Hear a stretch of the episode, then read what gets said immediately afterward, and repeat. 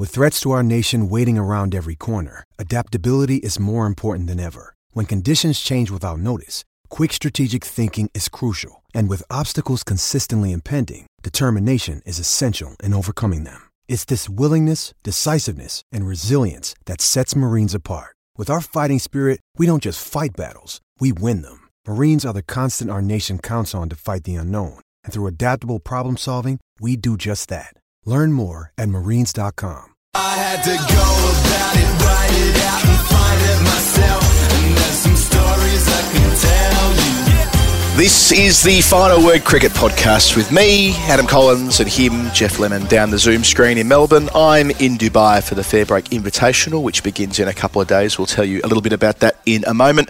Uh, we have a quite important interview coming up later in the show with Patrick Foster and Will Macpherson discussing their new book about uh, compulsive gambling and all that can come from that. And we have plenty more to discuss uh, in the cricket world. Hello, Jeff. Good day to you uh, at whatever time it is that people are listening in. Uh, we're always told on the OBO, don't say good morning, don't say good evening. People are all around the world, uh, even more so in podcast times. You might be listening to this in 17 years from now. I don't know. I don't know. If you are, hello. This could be listened to by Winnie one day, Yeah. my daughter. I might go back and listen to our entire back catalogue to get a sense of what her, Hmm. her dad was like at age whatever we are Mm-hmm. um, from the start. I guess we were in our early 30s when we started this and wanting to, to feel that and sense that. And if she is listening right now, I love you very much. You're sleeping in the next room of our hotel room uh, and uh, you've not made a peep yet. And hopefully you won't make a peep through the course of this recording. She would need to take a full gap year if she wanted to listen to every episode of this show, like back true. to back to back. It's um, it's going to take a while.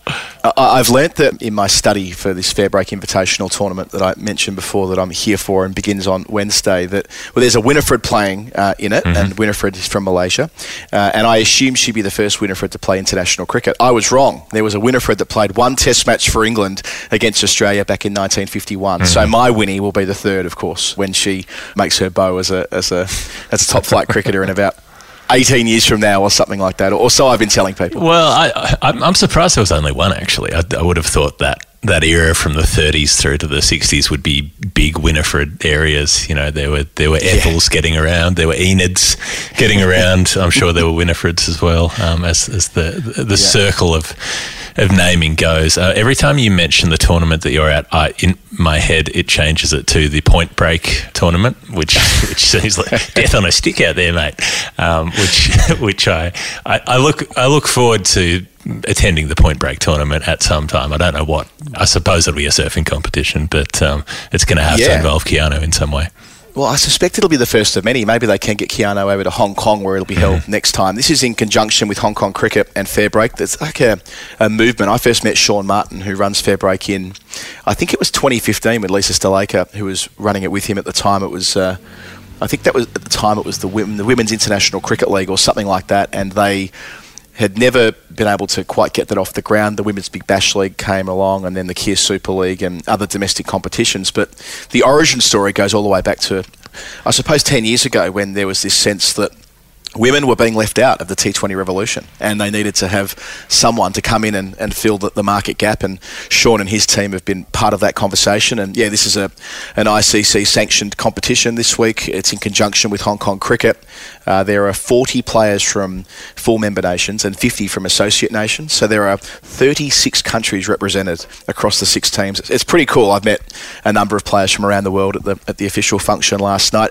I had a drink with Roberta Moretti last night Jeff which Beautiful. was fun and her uh, her young teammate Laura, who's with her, who took the five wickets in five balls uh, Oh, yes. against Canada last year to, to win that game. So they're both here representing Brazil, but yeah, countries like Bhutan and Germany and Mm-hmm. the Netherlands, and well, I suppose you'd expect the Netherlands to have players here given uh, their footprint in women's cricket, but because it's near Germany, that came to mind. Japan, plenty of Hong Kong players. UAE, we're in Dubai. I think there are about half a dozen players from the UAE team. Argentina, I met uh, Martina last night, who, who's the captain of Argentina. Muy bien. Exactly. Uh, yeah, and she's determined to be a professional cricketer. And like for, for players who have got other jobs, and that's what it was with women's cricket for so long, the chance to earn really good money for a fortnight, it might be life changing. Uh, so yeah, I can't wait to get stuck in tomorrow. Uh, we've had a fair bit of time here actually. We've we've been here since Friday, so we've learnt the rhythm of the hotel we're in. So much so, Jeff, and you'll appreciate this as a man who stayed in in many hostels and has had many free breakfasts at hotels over the journey as well. And indeed, I've I've watched you do this where you pack for lunch during breakfast. Well, we're not doing that for Rach and me. We're civilized. Winnie, on the other hand, we're getting it all the watermelon we can get, shoving it in Rach's bag, and that sorts her out for lunch. So uh, it's like I've gone back to my backpacker days around Europe in sort of 2005 or whatever it was. So yeah, it's pretty cool. There's a player from Austria called Andrea May. I met the other day. I, I note the the name because Winnie May, Andrea May. Uh, she's a doctor who's taken two weeks off work to play in this competition, and she was the associate player of the year last year. So yeah, there, there are there are great stories everywhere. And what I'll try and do while we're here, Jeff, is uh, interview a few of the players and. And pop them on the final word in the weeks and months to come. Please do. We should get Roberta to you know co-host an episode or something while you're there. You should. Uh, you She'd should be very happy the to do so. She, you should see her. I mean, you can imagine what she's like in real life. Huge personality, but going up to all these sort of established stars and getting photographs with them. And I mean, she was starstruck. And I, I had to remind her, Roberta, you're a star in your own right. Given your YouTube channel and your online presence, people know you already. It's not as though uh, you need to go up and introduce yourself. Like you are a well-known presence across the women's cricket world and far broader than that as well. The doctor thing is good because if if she gets clocked in the grill, then she'll be able to give herself a concussion check and, and decide whether she's right to carry on. So that's handy. Um, I should also clarify that the five in five, one of them was a run out. So it was a hat trick, then the run Yes. out, then then the fifth wicket. So it wasn't five That's in a row, right. which which of course our listeners know would be a triple hat trick. Yes. Uh, there, there was a double hat trick taken last year Uh-huh. for Germany, and you'll have to forgive me for not remembering the names, the player of the name. I'll have it in front of me on notes for commentary, but I can't. I don't have that kind of recall for players I've, I've only kind of just become familiar with at this stage. But a triple hat trick last year, and I think she's the same player who is speaking of uh, doctors. She she is a cardiovascular expert. I mean, Mm-hmm. the incredible backstories we're talking over here. But yeah, we we have got a double hat trick in our ranks at Fair Break this week. So hopefully we'll have some viral moments like you know Roberta playing a switch hit or something like that. Mm. That'll work just nicely. Well, uh, good luck with it. You know, I hope you enjoy being back at Dubai Sports City. Keep your eyes open for a bargain, Oh, of yeah. course. Yeah, I, I did. I, I sent you a photo, didn't I, of our commentary box from 2018. I had a bit of a. Uh, a, a bit of a moment there standing out on the field. And Jeff, you'll remember a couple of phone calls I took the day before that first test where there was some grumpy people down the end of the phone who basically didn't trust that we were going to be all right on the night. One client in particular who was blaming us for the broadcast not getting to them, and in practice it was a, problem at their end. And you know, kind of being told that we'll pull the money, and me thinking to myself, "Fuck, I'm in, I'm in all sorts here. If this doesn't go ahead or something goes wrong." Mm-hmm. But yeah, you got back upstairs, and Dono sorted it out, and, and we got to the line, and thus started one of the more interesting chapters of our professional lives, Jeff. But yes, back in Dubai in very different circumstances to uh, to what we were in, uh, yeah, back in 2018. Very good. Uh, I hope you enjoy it. It's also well, not much more than a month away from uh, going to Sri Lanka, which which is coming up, and they've named the squads. All of the squads. There are about 15 squads. There are about 150 players going across to Sri Lanka to do some bits and pieces. Uh, the T20 squad, the ODI squad, the Test squad, and the Australia A squad. Uh, some crossover, but uh, plenty of uh, tickets being bought. Yeah, you know what? I think this is uh, reflective of almost what it'll feel like in the post-COVID world. I mean, they've, they've been conditioned to taking these big squads overseas. What they're doing here is taking one giant squad and providing them the flexibility to jump from one to the next. And I think that's just like you step back from it. Why weren't they doing this all along? Why were we being so regimented in who was a test player and who was a T20 player? When you're going to the same country, just muck in a little bit. So the example of this is Glenn Maxwell. He's not in theory in the test squad, but it had been reported uh, by Dan Brettig during the week that he'd be given a chance to resume his Test career, which he hasn't played for five years. If he does well in the in the one days, hasn't played any first class cricket for, for two years or whatever it is now. But doesn't that make sense? If Maxi blows the doors down in, in the one day internationals, of course they're going to pick him. The third spinning option, maybe a fourth spinning option if they choose to go that way. Experience as subcontinent, experience against spin, playing cricket at the moment, albeit in the IPL, it all kind of makes sense. On the other hand, if he does poorly in the one day as well, that's fine too. They've, they've got plenty of bench depth, including that A squad with some interesting names uh, getting a run there. Matt Renshaw, Peter Handscomb. Renshaw's now 26 years of age. I, I sort of um, hadn't thought about him in Australian calculations for a while, but he should be coming into the prime of his cricketing life. And yeah, Pete Handscomb, the first time he's been in any Australian squad for probably three or four years. and the the kind of perennial A squad types, you know, as in Nick Maddinson, who's been in so many A squads that I can't even Yeah. count them anymore. Mark Steketee, the Stegosaurus, uh, getting another run there. Scott Boland's in the A squad and in the Test squad. Figure that one out. you know, I, I suppose he's kind of a an A squad player in the Test squad because he's usually, you know, behind the other three uh, in terms of fast bowlers, and they may not be using a lot of fast bowling over there. Uh, well, you, you'd suspect it'll be Stark and Cummins um, as automatic picks, given Stark can Oh, yeah. reverse it and given what he did last time around uh, in 2016. But uh, you know, and, and Well, I mean, think of it this way: if Stark and well, Cummins and Stark have to play, right? Like it's a given. That'll mean Josh Hazlewood's on the bench again, uh, Mm-hmm. which you know talk about a luxury. And Scott Boland will be nowhere near the starting eleven. This comes kind of comes back to my point. Uh, I heard a whisper the other week that he was you know, inches away from signing a county deal last summer, and then his life changed dramatically playing for Australia, and they decided to go the other way. But I genuinely think he'd be better off just not being in these squads, like playing in England, playing with the Dukes mm. ball, continuing to establish himself in, in these kind of conditions, thinking ahead to England 2023 when he'll certainly be part of the thinking. It feels like a bit of a waste that, yeah, he'll bowl overs in the A squad, but he'll be yeah next to no chance of playing Test cricket. I mean, again, it comes back to the flexibility, doesn't it? I know he's nationally contracted, but does that mean you have to kind of ride shotgun with the A squad just because you've mm. got a deal? Is he better off being deployed elsewhere? I, I think, I think the latter. And he's it's like he's nudged Michael Neser out of that spot of being the perennial tourist, but the upshot of that is that Neser gets to play in England, gets to play first class cricket, and and doesn't have to wander around and carry the drinks and look after people's bags and you know sort of waste his time being a touring player. Like in in some ways. It must be nice to know that you're close. You know, you're a couple of hamstrings away from playing, but if the, if the injuries happen, they could bring you in as well, you know, rather than having you not play. So uh, I suppose at least he'll get some game time with Australia A. Yeah, and the two players who haven't made the official Test squad who were in Pakistan are, are Marcus Harris, who's just making runs for laughs uh, in the county championship, which we'll talk about a little bit later, uh, and Mark Steketee, who was brought in for South Africa last year. They didn't tour. Went to Pakistan, didn't play. Now out of the Sri Lankan squad. I mean, he can't be far away. He's also playing county championship cricket at the moment, I should add. But yeah, I I was a little bit surprised to see that. I, I probably would rather see Steketee in the squad than Boland and let Boland stick to what he's doing because the reason Steketee was picked for Pakistan is that they think he might be the kind of player they can turn to for reverse swing, um, and that's going to be more of a factor in Galle probably uh, than it will be in Australia.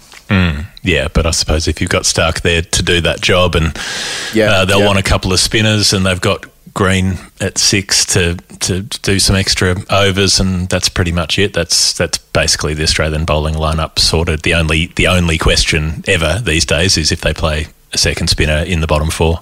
Yeah, I'd play three. I, I, I would be if I were look put it this way: if you're a Sri Lankan administrator slash curator and you watched anything from the 2016 tour and you were there, Jeff, um, you were going to prepare two raging turners. I mean, why wouldn't you? That's their comparative advantage. After Australia batted so well uh, in Pakistan, why would you give them the chance to have a toe in the game when you can try? I mean. I, I acknowledge that uh, that won't necessarily make for five day test cricket. It'll probably mean we watch two, three and a half day test matches if they went that way. But why wouldn't you give your home side the best chance of victory? And that will be with presumably three spinners of their own on raging turners, which really means the question is do Australia play three or three and a half spinners? Maxwell as the, as the half, and then trust Cameron Green to have the body to get through the limited overs he'll be required to bowl. I mean, Green as the second seamer, uh, I think, and, and of course that complicates matters with Stark. I know that you want to play Stark for his reverse swing and Cummins as the captain. It might be the first time where Cummins being the captain actually doesn't work with the team balance, but yeah, it's a moot point because as you say, they'll, they'll play the two big quicks and then and then two spinners, and yeah, the, the main question will be: Do they want a third spinning option inside the top six? Yeah, and I think I think Maxwell would struggle to get a gig because he'd have to get past Travis Head, who's very much locked in at five these days. Um, his bowling is less useful than Maxwell's, but he can bowl a bit, and he's still got this up and down thing happening where he's back in the one day squad now. Travis Head, where he you Yeah, know, yeah. He, he did so well in the one days in Pakistan that he's now got himself uh, a gong in the ODI squad. And the other player is Labuschagne. I mean, uh, Labuschagne's almost becoming a utility as a bowler. Uh, he, he could bowl seam up in Sri Lanka if they need an extra seamer to, to get some. If they need to bowl some dry overs and it is a flat one, unlikely as it is, you could easily turn to Marnus um, to bowl some dry dead overs of seam up because he's doing it in county cricket, and then he should be used more as a leg spinner. He should be bowling more.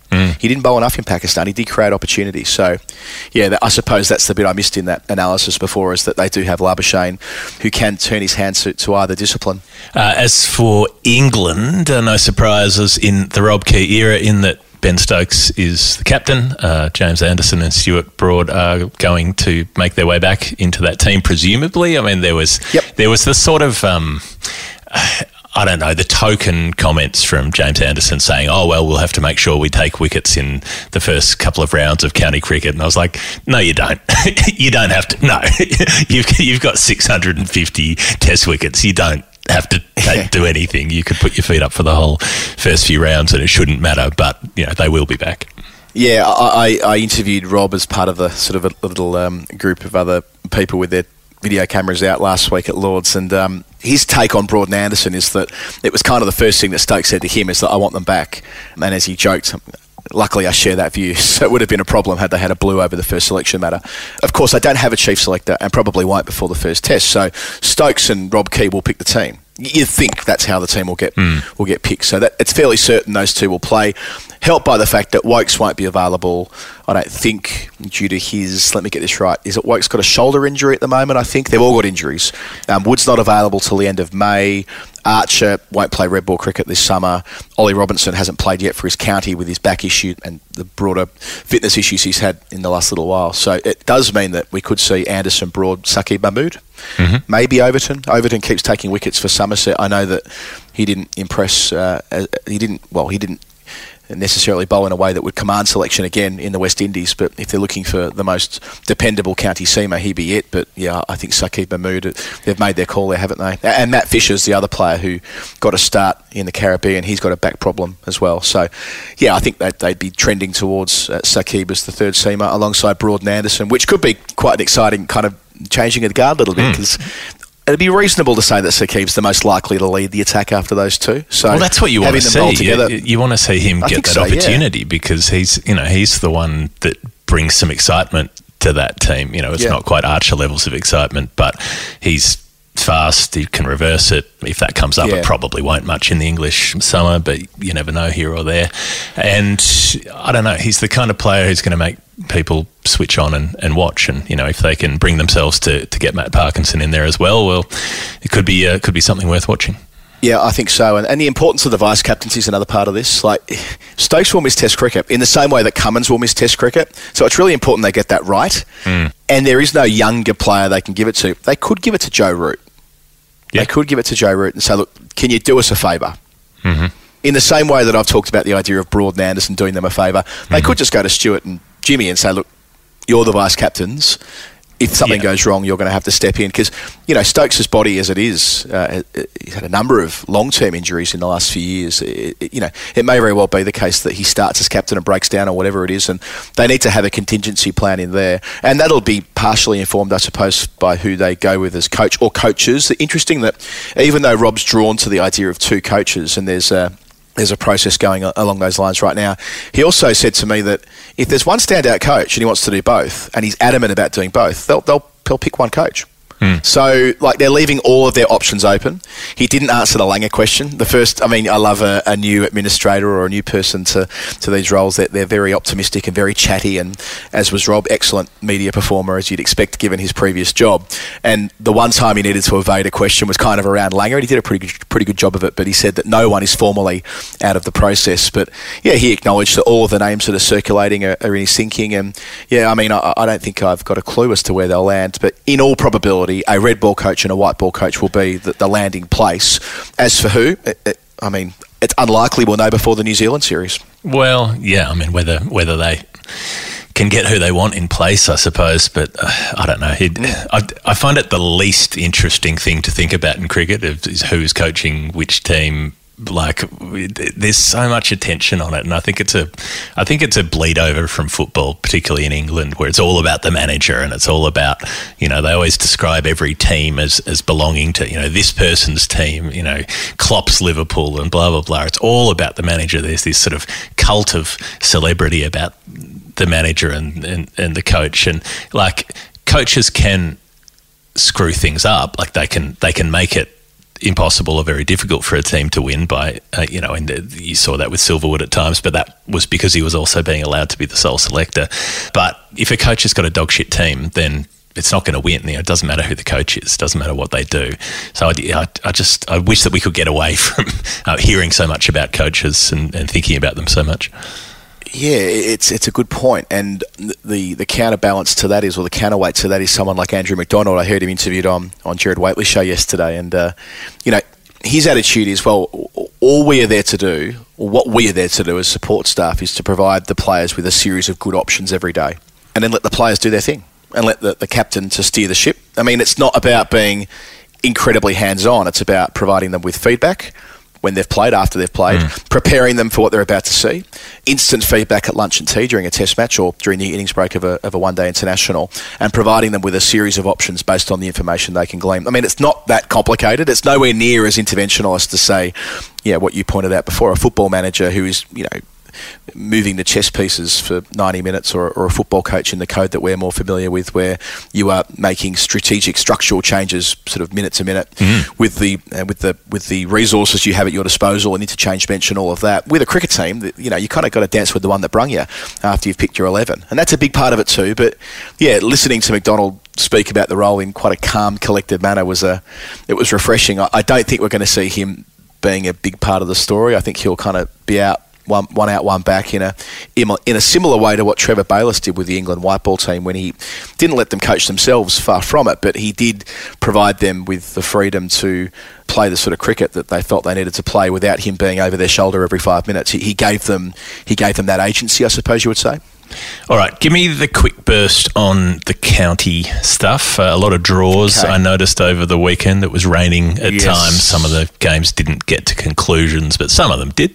Yeah, I'll, I'll, give you a grab bag, shall I? There was wild scoring at the Oval where there was like 603 for Surrey against 443 for 2 for Gloucestershire. The reason I mention that mainly is that uh, Marcus Harris made another century. He is going beautifully. Lost his contract didn't get picked for Sri Lanka, which we touched on before, but but on he goes. There was a, a game at the Rose Bowl between Hampshire and Lancashire where there were no spinners to be seen. Parkinson was dropped from the Lancashire team due to conditions, and at one stage, Hampshire were 40 for five with you know Jimmy and Hassan Ali, who we mentioned before, Tom Bailey, another seamer, but they, they kind of got their way back into the game with a, a century from Nick Gubbins, who came over from Middlesex last year. In fact, he made he made twin tons. But the noteworthy point from an international perspective is that Anderson's match figures of six for 60 certainly stand out there. So if he did need to take wickets before the international summer, he started that well. Daniel Bell Drummond, Jeff, we've got to go back a while since the last time he's got a mention on the mm. final word, but back to back centuries for Kent.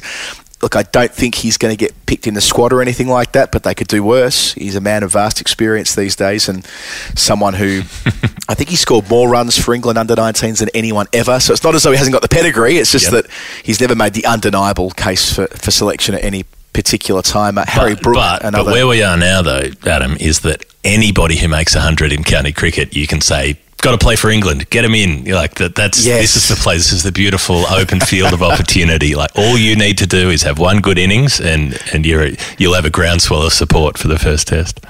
Well, well, likewise with Yorkshire, who, who Kent were playing against. Harry Brook, 194. They see him as part of that next generation coming through.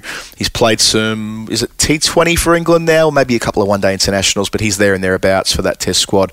Dawid Malan keeps making runs, another 100, 152. So mm. you couldn't rule it out. Compton, who you were watching the other week, Jeff, uh, he made another, he faced another 220 balls, which feels more relevant than the 93 runs that he made. They did bat long enough to to save that game. Darren Stevens was dropped this week, Jeff. So for all of those uh, super fans out there who are mm-hmm. insistent that the only way forward for English cricket is to pick a 46-year-old, um, when even Darren Stevens wouldn't make that case, um, they might just take a step back for a moment. Somerset won by an innings over Warwickshire, who are really battling the champions from last year, and Somerset, after a rough start, are on the board. Matt Renshaw uh, 129, returning to the club where he made three centuries back in, in 2018.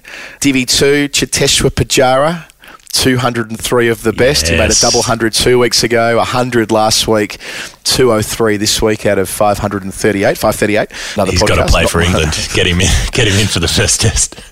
Yeah, and and that was against Durham and Alex Lees. The problem there, I suppose, for, for these players trying to find a way through is Alex Lees has made 200s now um, this season for Durham, and he is the incumbent opener from uh, from the West Indies series. Shaheen Afridi put on a clinic at Lords. Uh, Jeff, uh, at one point, he was on a hat trick inside the first quarter of an hour of the game against poor old Leicestershire. I mean, they didn't really stand a chance for Shaheen charging and doing as we've seen him do pretty regularly this time with the Duke's ball.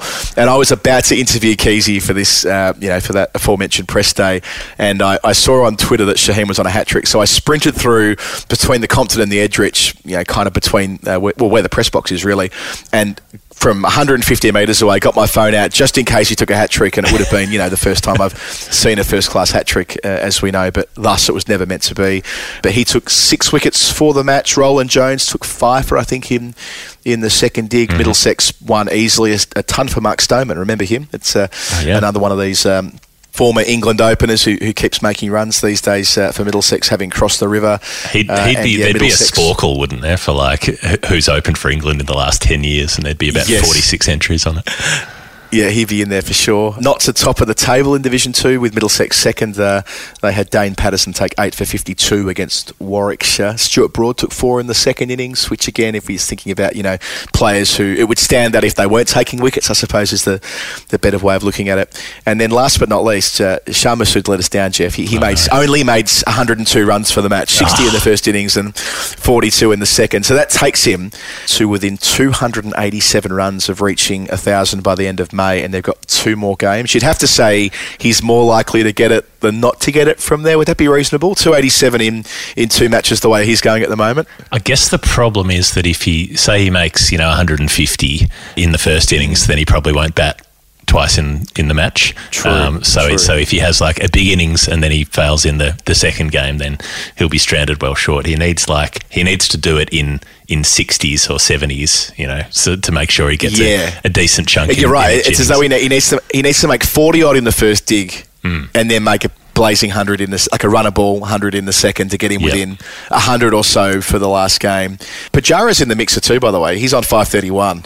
So I mean, I know that you know to, to add another 469 runs in, in two matches is unlikely, but Pujara does have two double hundreds already to his name in this season. It was a great game. Glamorgan had a real pop at chasing down 331 in 55 overs. Marnus made a runner ball 85. Sam Northeast was there with him. He made 81 in the middle overs, but then the collapse came, as it always does in a chase, Jeff, and, and they and they put it away uh, with a couple of overs to go and, and shook hands eight down, about 30 or 40 away from the victory target. So. Yeah, that's the answer. Yeah, um, runs galore. There was a lot of rain about on the fourth day, but heaps of tons. And yeah, so we- we've had both sides of the, the ledger, haven't we, in the last two years? Twelve months ago, it was why can't they prepare pitches that that see uh, batters able to, to reach three figures? And now it's like, why why is there nothing in it for the bowlers? And you know, you kind of go through this back and forth. And but yeah, it, I think it's a, a, a good thing that. Uh, the next generation or the next group of England players potentially, at least uh, uh, in the practice of making centuries at this stage of the year, and it only gets more challenging in May. We know that May is a tougher month to bat than April historically. So, yes, we'll see what comes next week. Well, it is a, a fact often forgotten that there are two components to the game of cricket: the bowling side and the batting side. And sometimes uh, one one type of of player can do better, and sometimes the other type can do better. All of these things are true. I think that we should, before we get to our interview, we should just do a little, just a little, just a one number, just a little game of Nerd Pledge. Nerd Pledge is the game that we play with all the nice people on the Patreon page. They back the show. They fund the show by sending through contributions, but they're not normal denominations of currency. They're very specific ones. And they relate to cricket in some way, and we have to work out what that number means. A very specific currency has been selected by Owen, who has chosen Danish kroner to send through to us at the final word. Oh, was this Krona? Yes. Yes. I thought this was. Uh, I thought DKK was the currency where I am in Dubai. I had ah. a feeling DKK was. Uh, is it Dura? Yeah, dirhams. You know dirhams. This- uh, dirhams, rather. I'm going to Google it on the fly. DKK I- currency. Why don't we just check this before? It is. It is. Oh no, sorry, my apologies. It, it, it- you're right. It's Danish kroner. It's just Google's automatically bringing up UAE currency. So okay, Dirham, dirham is, I can't remember what the code for a dirham. I think it's AED. Dirham. Right, okay. As in it's it's Okay. uh, it's Emirati something Emirati dirhams, I reckon. Right. But don't take my word for it. You know, if you're a forex trader, you'll know. Uh, so this is definitely in Danish kroner, and it is sixteen dot nine. Now I don't know what the smaller part of a krona is called, like krona cents. Sixteen krona and ninety krona cents, if you will. One six nine zero. Now the decimal could be anywhere in that number. It might not be in the number at all. We don't know. We have to find something that is one six nine zero that relates to cricket. Your shot, Adam. Yeah, oh, and I'm going to give you a few options here and, and see where we land. So the first thing I did when I see 1690, I think match figures. Like that's the first thing my brain jumps to. And but the closest was 16 for 88 by uh, John Newman, a man by the name of John Newman uh, for Hampshire against Somerset in 1927. I wonder if they called him Sam. So yeah, so there's no 16 for 90s. I was thinking also, look, maybe it's something to do with 16 test tons and. Uh, so I, I, I had a look at all those who made 16 test hundreds. Well, Sourav Ganguly, 16 hundreds and hit exactly 900 boundaries. So if you want that to work, you can. 16 test hundreds hitting exactly 900 bound- boundaries. I, I'd be I'd be open to that, Owen, if that is your answer. Is that Um, is that but- 900 fours or 900 fours and sixes? 900 fours, yeah, 900 fours according to his um, Cricinfo page. But the other number, or the other statistical category you might leap to when you're thinking about 16.9 is bowling averages, and that was the average uh, by a man by the name of George Farmer Bennett, who was a Kent round arm bowler of the mid 1800s. He picked up 612 wickets for Kent, 41 fifers, and 10 in a match uh, on 12 occasions. He actually visited Australia in, in 1861 62, the, the sort of pre test era, and took 14 wickets at the MCG. They only played one game that was declared first class for that tour. And yes, our man our man Farmer Bennett uh, dominated, took seven for both times around. Uh, that was uh, two teams known as the World playing Surrey. So there's a first class team out there just called the World, not World Eleven, the World. Mr. World. Yes, Mr. World, Mr. Worldwide. And he also made 72. Uh, I think he was playing for the World. I think I'm right in saying against Surrey. So he bowled out Surrey twice and made 72, batting at number four. So a pretty bloody good match, you know, uh, 14, 14 wickets and, and, a, and an important half century in a low scoring game. He got in strife on that tour, though, uh, because on the boat on the way home, they were playing, I guess, their version of deck cricket, and he was using a, a 10 pin as a bat, and it flew out of his hand and busted someone's face open. So he was more known for that than he was the 14 wickets that he'd taken uh, at the MCG. The other thing to note about Farmer Bennett is that he was the, you'll love this, Geoff, he was the first man ever given out handled the ball. This was a decade on in, in August 1872, uh, playing against Sussex at Hove. He picked up a ball that was, quote, lodged in his clothing. I don't know what that means exactly. I suppose it kind of like Dino when it was caught in his front pad against India in 91 92 and, and flicked it away, but they. they they appealed and he was given out for a duck, so that's a, a notable uh, part of the Farmer Bennett story. Also, is the fact that he got uh, Grace stumps for a duck in the first game that Grace played for the players of the South against the Gentlemen of the South. Two more great first class names for you there. So let's just leave Farmer Bennett there for a moment. And given we've, we've already started talking about the laws of the game with handled the ball, uh, I thought maybe there could be a link there with um, uh, 16.9 uh, as a bit of a last resort here. That, that's known as the mistakes in scoring subsection of the laws of the game. It reads If, after the players and umpires have left the field, in the belief that the match has been concluded, the umpires discover a mistake in scoring has occurred which affects the result, then subject to 16.10, they shall adopt the following procedure. Then I forgot to copy and paste what the following procedure would be from the MCC laws of the game. So, um, duh, duh, duh. I'm not sure what that is. Let's assume it's not that. This is our version of it. Tune in next week to find out what the following procedure is for law 16.9. Yeah, and the last thing I jumped into here, I thought maybe the 16th of September. We've had a few birthdays recently, and I saw Suzie Bates last night. And on the 16th of September this year, she will turn 35. She's 34 at the moment. But let us know, Owen, if, if any of those uh, tick the box for you. And if they don't, uh, we can come back to it on story time uh, in the next couple of weeks. Suzie Bates on her birthday, on her birthday. Um, very good, very good, Adam. I like it. Uh, it's gone all over the place, and it's taught us about some. I mean, that is a pre-dusty, dusty old bastard, um, Oh, yeah. farmer, farmer Bennett, uh, with his pioneering dismissal work. He planted the seed, the farmer, uh, from which many great things grew. All right, it's the final word. This is the halfway point. Uh, let's go to our interview with Patrick Foster and Will Macpherson. Hi, I'm Matt Renshaw, and you're listening to the Final Word podcast.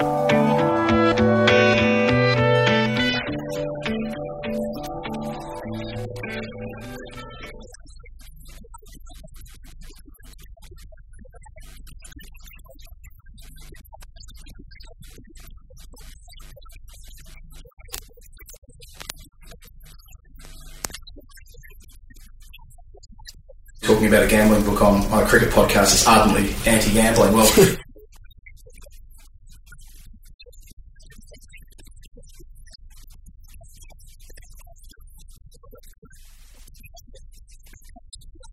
in the public domain. Yeah, it's uh, it's strange. It still doesn't really feel real to have a book or call myself an author. But obviously, it, I'm very proud of what we've produced. Feedback that we've had so far from people that have read it, and the reviews have been overwhelming, to be honest. But uh, yeah, it was it was quite the process going through it. I had to had to dig pretty deep at times, but now it's now it's out there. I'm I'm really proud of, of what what's what's on paper.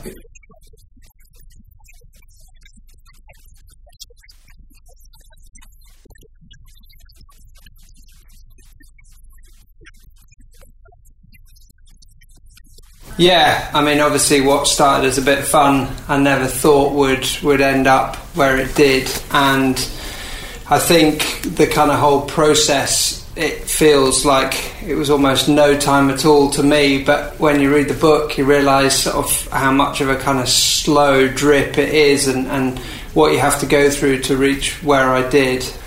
I think, in terms of kind of the story and, and the climax of it, obviously that bit was was really difficult to articulate. But I'm just glad I'm here to tell the tale, and hopefully it will it will help other people along the way. You Pat before uh, the book Yeah. was written, and I mean, you start the book at the crossroads. Yeah. You, you choose to start the book.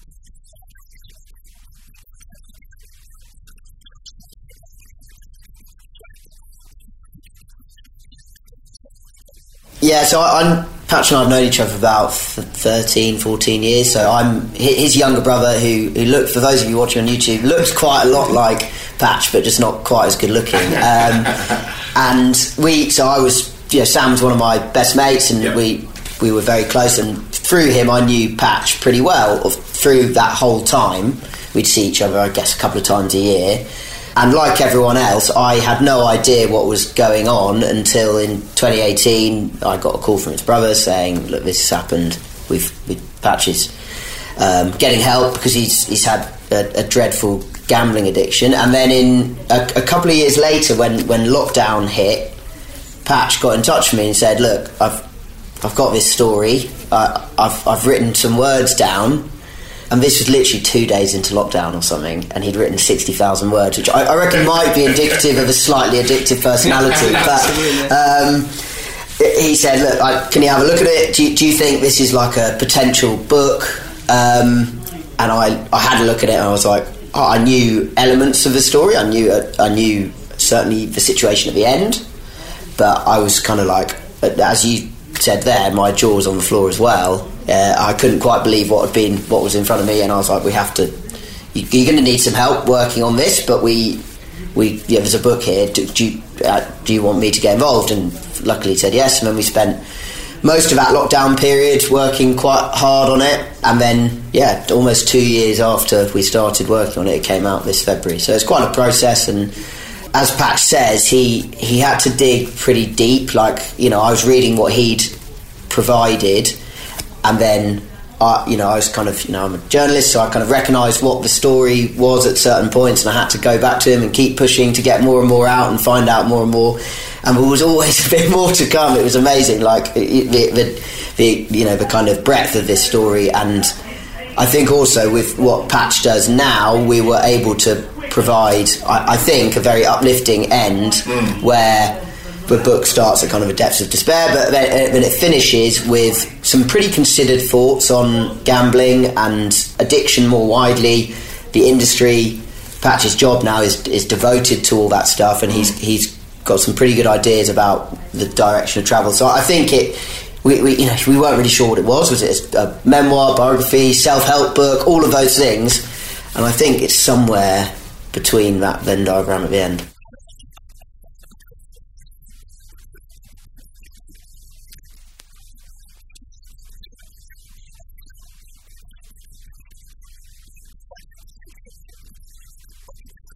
And you unpick it, it isn't about necessarily the climax. That's dealt with in the first, as I say, 10 or 15 pages. You go back to the very start.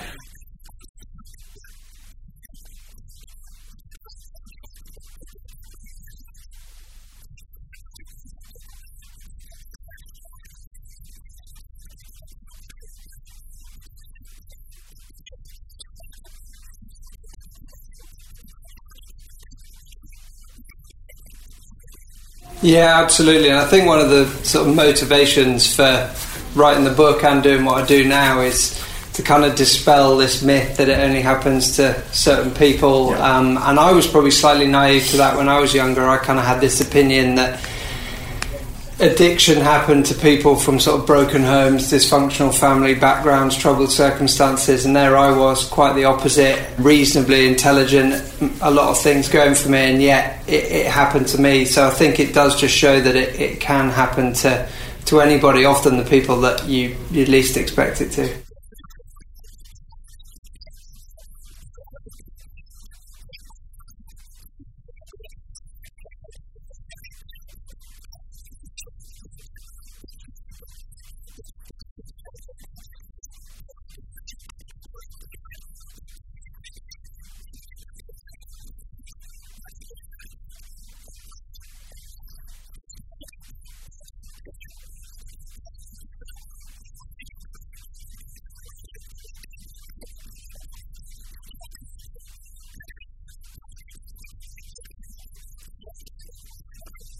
Yeah, I mean, people talk about addic- the links between addiction and trauma, and trauma comes in all sorts of different ways, uh, I guess. And, and for me, dealing with the fallout of, of being released when I was, was I underestimated the impact it had on me, but I found that really, really tough.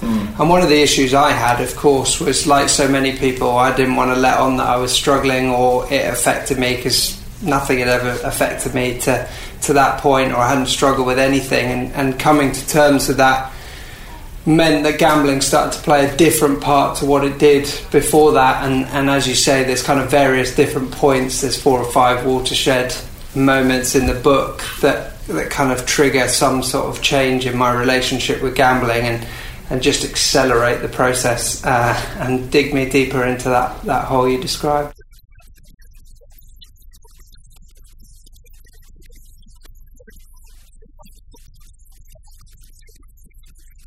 Yeah, proper cricketer who, you know, you, you, how old are you now? Thirty-five. Probably could still be playing if things had paths had gone slightly different. I mean, you are still playing club cricket, obviously, but paths had gone slightly differently. What I like, Patch doesn't doesn't say that gambling had anything to do with his, uh, re, you know, release by Northants. He got released by Northants because at that time cricket just wasn't quite working for you. You got a couple of injuries and didn't play as well as you had been. All those kind of things. But who knows what what could have been if you weren't gambling? But yeah, the, the pr- proper player. that cricket release point you've already said it's one of the, the turning points and then that leads into going into the, the real world like the civilian life getting a job in London as so many people do and being exposed to the bright lights of a big city and just explain how it started there's a bit in the book where you had your your first win and you later described that you were always chasing that high but Yeah, um, I'd never really placed a bet until I was 19, and the first bet I put was on a fixed odds betting terminal, a FOBT machine, as they're often referred to. In a shop, I put two pounds in a roulette machine and put it on zero because it was the only number that was different from all the others. It was as simple as that, and and that one it came in two pounds became 72 pounds. And as you say 72 pounds isn't going to change anybody's life. But mm. it was the feeling that it gave me. I'd never had it before and obviously i'd never have it again. And i understand now having kind of gone through the process of treatment and therapy that i pretty much spent the next 12 and a half years trying to replicate that elusive feeling. And i think it's the same for a lot of, of gambling addicts is that feeling is like nothing else and, and you're trying to get it over and over again and you can't. And of course when i had other big wins along the way it came close but no amount of money was ever going to be enough. No rush buzz hit was the same as that first one. Yeah, you, you talk about thresholds that at the time, you know, you might be five grand away from a hundred thousand ahead to pick but a number.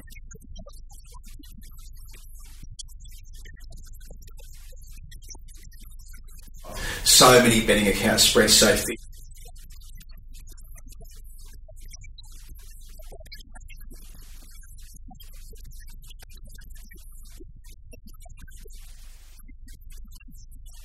Yeah, and when I was in London, it was it was weird because the amounts of money that we're talking about are huge sums of money for somebody of, of the age that I was. But at that moment in life, it was like, oh, well, I didn't need the money, so I might as well gamble it and try and turn it into even more money. And of course, now I realise that that in itself was was a sure sign that there was something wrong because most people who won that amount of money would, would do something sensible with it. But that moment just meant that from then on, I was I was constantly trying to win more, being very competitive. We talk about it in the book as well. Mm. I I had this kind of habit of when I lost, I wouldn't stop until I won, and then when you win, you think, well, I'll stop. But actually, you just love that feeling, and, and that was like the drug for me. Getting out of London, I thought at the time that changing my lifestyle would get rid of the problem, and to be honest, it, it did for a very short period of time. But I realise now I needed to, to change a lot more than that and, and change me really. And it's not long after. I mean, you explain in the book you're in a, in a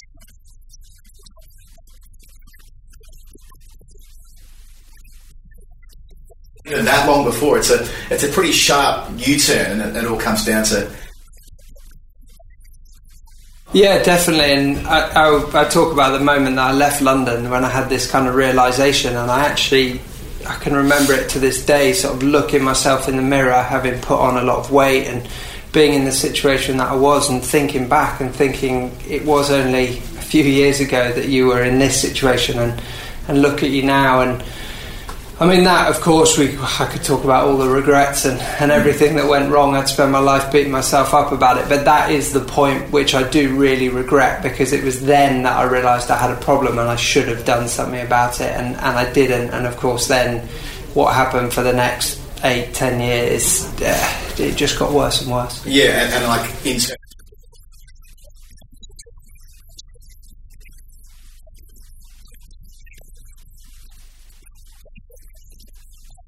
will some of the sports that you were betting on and the and the types of machines it just gets kind of like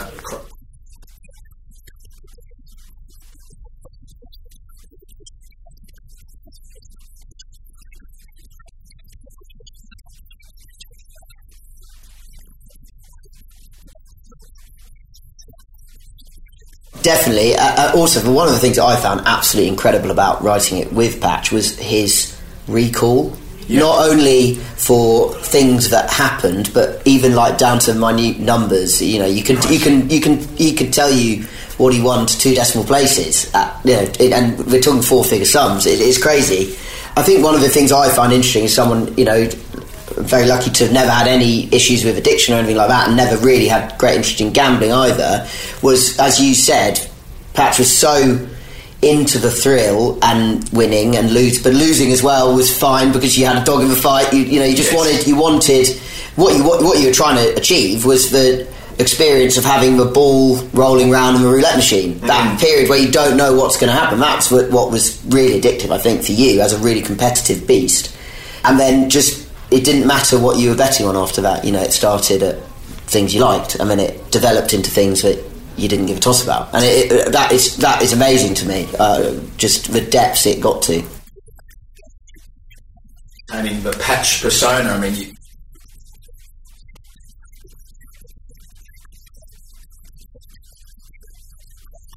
in all sorts of, different ways. So you, you're sort of maintaining one life.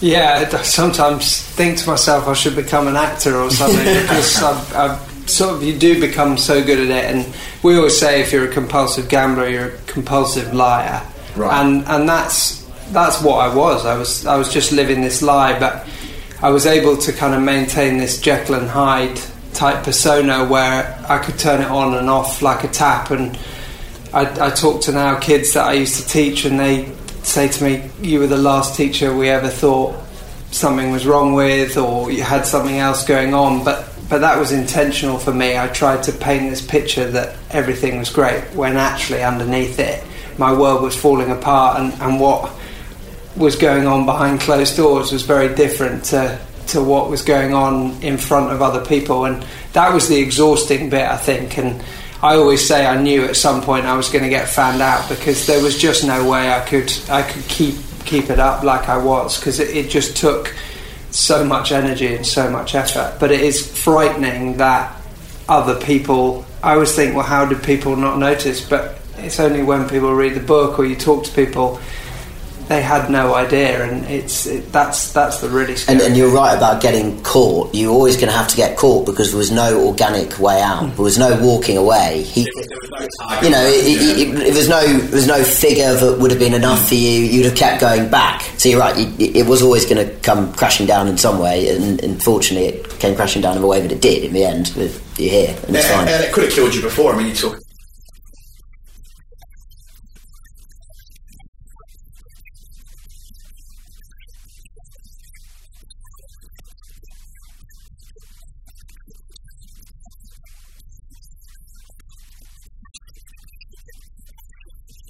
well when you're able to keep the balls in the air just or keep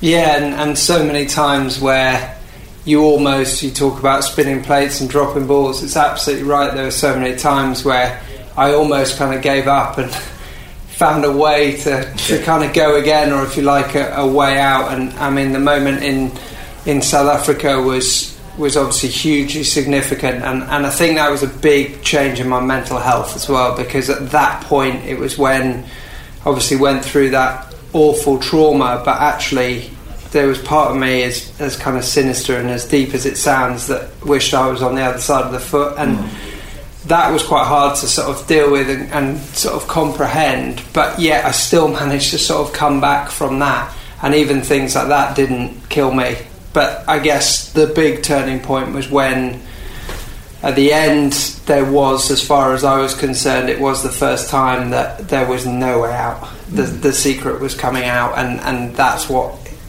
I was trying to avoid and it became a, a matter of life and death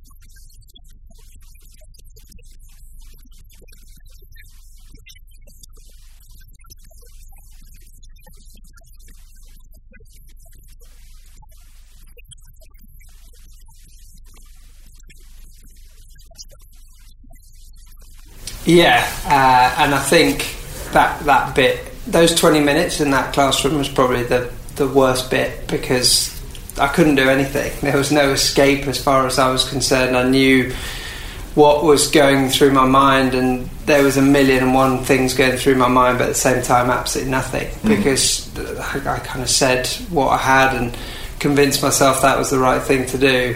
And actually, I was at a school the other day talking, and one of the, the pupils was actually in that lesson. And, and I remember him being in that classroom, partly because he was a redhead like me, and I, I remember him being in there. And, and when I was telling the story, I was sort of looking at him, and it brought back quite a lot of kind of vivid memories. But yeah, it was. Um, it was quite something, and the circumstances almost sound like they're made up, but that's what went on. towards the end after we passed that threshold point, you're able to, as Will pointed out before, use the opportunity to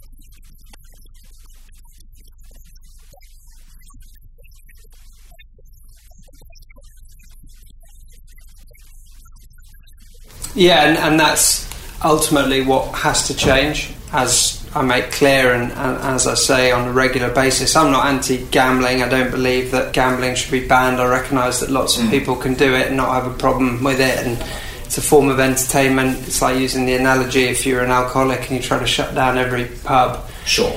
But what can't continue is, is the kind of taking advantage of vulnerable people. I think there's some statistics around the percentage of their profits that come from a small percentage of people, and, and that has to that has to shift. That can't continue, and hopefully we'll see that things like VIP schemes will become a thing of the past because. I probably fell foul to the system at, at the worst time when it was very commercially driven, which I think it still is, but there was no social responsibility whatsoever. And I think that's slowly changing, but not quick enough.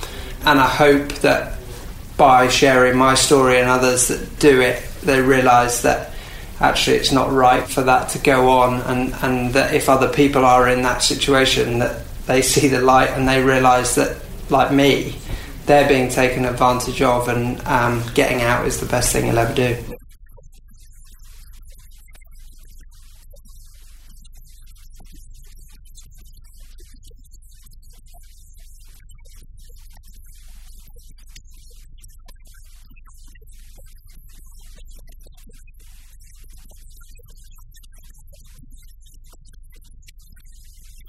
Yeah, I mean, so I think Patch was probably the first person who had been a professional cricketer to talk about your gambling addiction to the extent that you have. But then since you, you kind of came out with your story, Chris Wood, who Yeah. of Hampshire, who now works with Patch but also still plays professional cricket. He's sort of told his story as well, and I think it does strike me that's the tip of the iceberg. And all the things we've been talking about about people, you know, sports people more more broadly, but maybe cricketers particularly, just something about the game and the numbers and all those kind of things. But sports people more broadly with those competitive instincts and all of those things do make you vulnerable to addiction more widely, but particularly gambling addiction, and that's why. I guess the work that Patch does now is pretty important. Yeah, and and I guess the time, I guess that's one one hook, isn't it? Doing not a lot, waiting for your turn. Mobile in your hand, as we know, a phone is effective.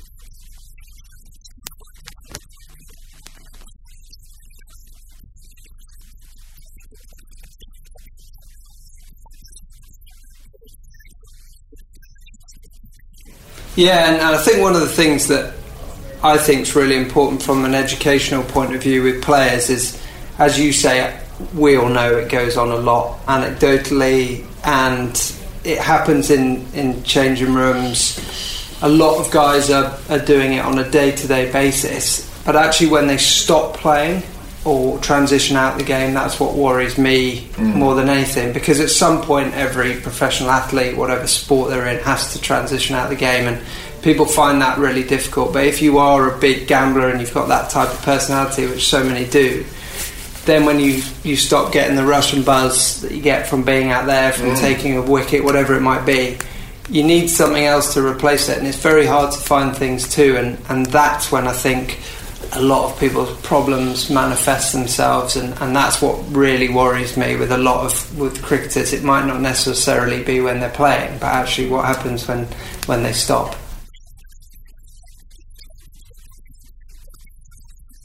20 or 21 and one thing stopping when the other thing's getting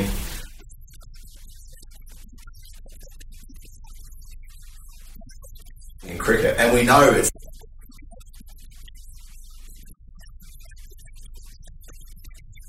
cricket's addiction to Yeah, across sport, I mean, you, you look at Premier League, and uh, I think it's what is it this year? Like something like eleven of the twenty clubs have got a gambling sponsor on their shirts. Most of them are like Chinese gambling companies that no one in this country even uses. Like it's crazy the, the the extent of it. I think one thing that I was just thinking about when Patch talking then as well, the crazy, and- this fits in in a kind of team context and sport context about it's just the invisibility of, of this thing. So if you get addicted to alcohol, which I think Patch would accept at some stages of his story, he was also a gam- uh, sorry, an alcoholic. But if you're addicted to uh, alcohol or um, you know, class A drugs or whatever, there, there are visible signs of deterioration physically. Um, and you know, you put on some weight and you looked a bit different to where you do now. But it, it wasn't. There was no indi- there's no indication physically about you know that somebody's a, a gambling addict, and I, I just find that you know you so you got mates or you know sports people, whoever, and you look at them and you, you would never know on the surface what's going on. I think one of the things Patch, you, you kind of touched on it before, but you often get asked like, how did how did no one know? How did no one spot? And well, I, I think you know I know your family, and I know how unbelievably caring as a group of people they are, and uh, you know I think they did have a sense that something was up, but they couldn't put their finger on exactly what it was. Partly because not that many people know about gambling addiction, I don't think, or know what they're looking for.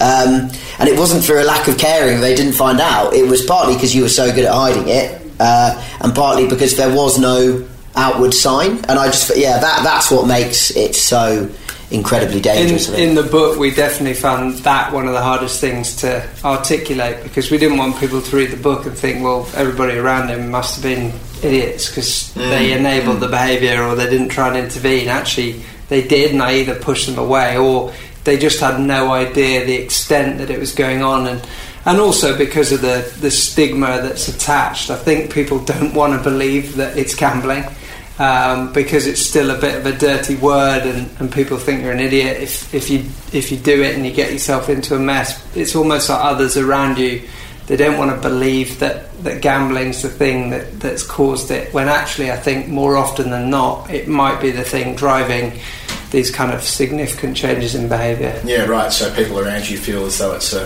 a failing partly on their shoulders, like they're the safety net and they haven't caught you. Exactly. And there's that element of guilt in foot of it that way. Yeah. It's really interesting. And I, I, suppose from the, the point of view of hiding it, you were.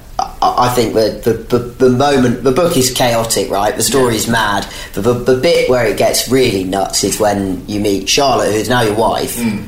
You're by then such a skilled liar uh, and kind of con artist that she you managed to keep it from her for the first 18 months of your relationship and we have some extracts from her in the book because I felt we felt it was important that again it's that thing about oh don't want anyone to think that the people around you are idiots because they're definitely not that you've just you know you've managed to uh, keep it from them. And you know, but, but basically, the only hint you might have got was that you were spending too long on the toilet because you were. You, that was when you knew you could spend time on your own, and that is the extent. That's how good you got. You were living with someone, very much in love with them, but also able to keep this extraordinary thing from them.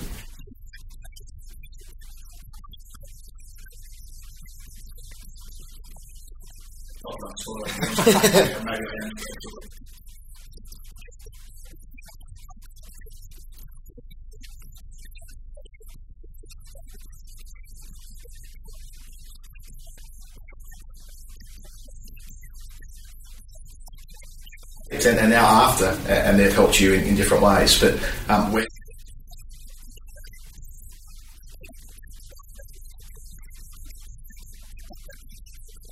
Yeah, I mean, I owe an awful lot to the, the PCA and, and the trust attached uh, to it. I think one of the big things we'll mention there about there hadn't been many people who'd come out and, and talked about it. I think Craig Spearman was, was the first, but um, I don't I don't know too much about him, but it, it, never seemed like he, he sort of got the help that he, he maybe needed. Mm. And so I wanted to, to say, look, this does happen to people, and, and be the person that, that perhaps provided that education. Because I look back at when I was on the academy at Northants, and there was lots of stuff put in place that was great, but no one ever talked to me about that issue. And I thought, well, it needs to be because, as you said, it goes on so much. And so, what they're doing in terms of the education and awareness is, is huge, but also that ongoing support. And I always say that's probably the most incredible thing about it as an organisation is you can understand them providing the level of support that they do to players playing at the highest level whilst they're playing. But it's the fact that 10 years on, having played nine first class games for Durham Uni, I was able to turn to them as an organisation and they mm. treated me in the same way that they would anybody and that that's what I think is extraordinary. And, and I talked a lot about kind of transition and after, and I think they're doing a lot more on that, which is brilliant. But also, it's it's knowing that you've got that safety net of, of support for essentially the rest of your life is is incredible. The education thing chimed with me as well as someone who you know wasn't a professional cricketer, but I was, you know, I, I, did come from a a, a privileged background like Patch. I went to a nice school, I went to a nice university, and I had, uh, you know, I would have been, I would have sat in dozens of talks over the years as I was growing up, and I got told not to drink too much and don't smoke because it would give you cancer, and all of those things. I got told about drugs, but I don't, I have no memory of ever being spoken to about gambling. Yeah. So that really, and that might, that is probably a generational thing. You know, we're all both in our thirties. Maybe now school kids are being taught about this stuff much more, but it did really chime with me when we were sorting out the end of the book. But I, I was the same. I'd never had any. No, no one had ever mentioned it to me. And then a lot of people who are in their, you know, thirties and forties now, I think would have would have had massive problems with gambling. That's not why necessarily, but raising awareness can only help.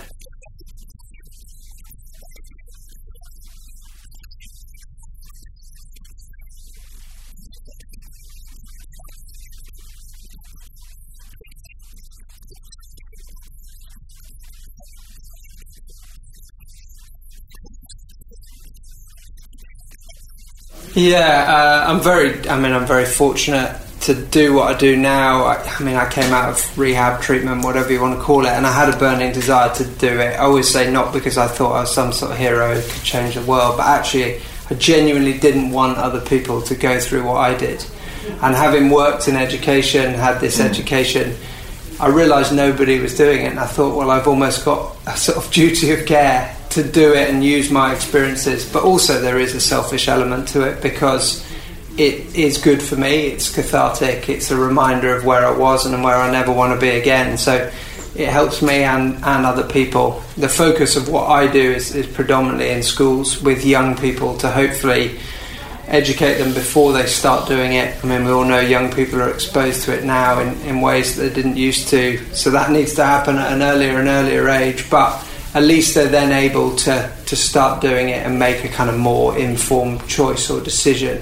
And of course, giving something back to, to cricket is great. So the work with the PCA that, that Woody and I have been doing for the last few years through Epic has, has been great for us both because we're hopefully giving something back to them as organisations. And the kind of world of professional sport is still the, the biggest area that, that we do whether it's in the UK or, or now in the US, which is in a very different place, but, but growing at quite an alarming rate, it needs to happen.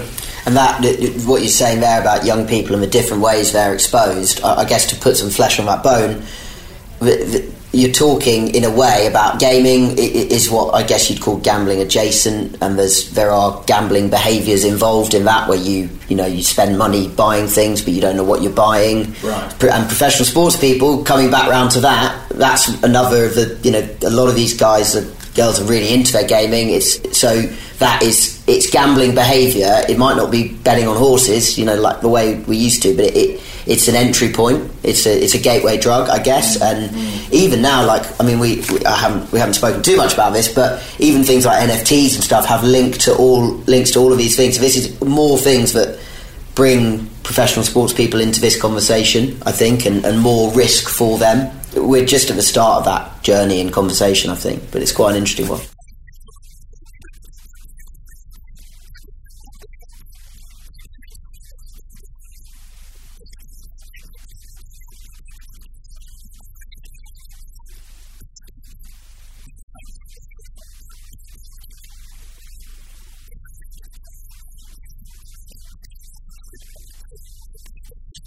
Yeah, absolutely. I wish I wasn't playing this weekend after the state of some of my batting. But, yeah, yeah. It's. I mean, it is great to be be um, be playing again, and actually, it's a really important part of my recovery because nothing will ever replace gambling. But I need that kind of competitive fix that someone like me does, and, and playing sport, whether it's on the golf course, playing cricket on a Saturday, whatever it might be, having that is is really important and yeah, it's it's it's good fun and, and being in that environment. I don't try and influence what the lads do when they when they're not playing. It's up to them. But actually, it's a game that I've kind of re-found my love for, and, and weirdly, I almost feel like I did when I first started, like a kid again, because for so long I I lost that love, and, and having it back now is is massive. So yeah, it's it's a nice way to kind of complete the circle, if you like.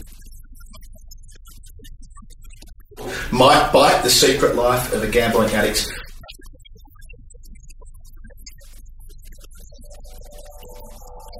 Thanks so much for having us, mate. Hi, my name's Kate Cross, and you're listening to The Final Word with Adam and Geoff. This is the final word with Geoff Lemon and Adam Collins, and uh, an interview, Adam, that I know you were excited to do for a number of weeks leading up to it, and it's a it's a pretty bleak tale, but a, a very interesting one. Yeah, I, I actually read that book uh, in the A and E ward of, uh, of the hospital when I got in my accident the other week. I had it in my bag, and I thought, you know what, what better time to read it? And um, I mean, maybe it was the state of mind I was in when going through the pages, but it had a big effect on me. And yeah, if you've listened to that interview, I wouldn't be surprised if it's had a big effect on you as well, because Patrick is so forthright about his story. And you know, talking to Will, Will put so much work into getting all of the detail out of the subject, if you like, in, in the way they, they brought it together um, during that lockdown period. And yeah, it's going to be an award winning book, I'm, I'm certain of it. A cautionary tale to an extent, but also, yeah, bringing awareness to the fact that there probably are loads of cricketers out there who are suffering in silence. And due to people like Patrick, hopefully uh, they'll feel comfortable in, in coming forward and, and speaking to those they need to speak to and, and trying to get on top of things, hopefully, before it gets to the stage that it did for Patrick, where it was you know, nearly fatal. So, yeah, I, I strongly recommend it. Might bite the secret of a gambling addict. And in the meantime, uh, cricket boards all over the world will keep plastering ads from Yeah. these companies all over their product. Uh, a bunch of the domestic teams in South Africa have been signing up with this stuff. There's, you know, cricket in Australia is gradually backing away from it, but uh, but that ground's only being made up elsewhere. So wherever there's easy money to be made, uh, the the game will take it. Apparently. Yeah, and I should go full circle and note that that's a big difference with Fairbreak. They have not taken any money from gambling companies. I mean, their uniforms are made from recycled plastic. I mean, they're trying to not only do the right thing by bridging the gap for women who play the game around the world, but also trying to do it in both an ethical and, and sustainable way. So, yeah, credit to the administrators here who have made that decision because, yeah, the lowest hanging fruit is always going to be gambling money. Um, you know, I can't tell you how often we've had the chance to, to partner with um, partner with bookies, and I'm not trying to say we're we're particularly virtuous for saying no, but it's emblematic of the fact that that is the easiest money to get hold of, and, and it's something that, that many cricket boards have failed to failed to say no to, and, and they should.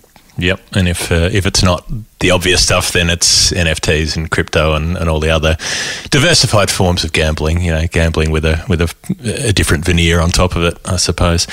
But that brings us to the end. I reckon that uh, has been the final word for the week. Uh, we'll be back on the weekend with story time, and uh, back next week with the weekly show. That's what happens with the weekly show. They come out once a week uh, to get all of the news from Adam from Fairbreak, what's been going on there, and everything else that's been going on around the cricket world. Uh, thanks to Dave Collins, who edits the show. It's on the Bad Producer Podcast Network. Uh, you can look them up as well.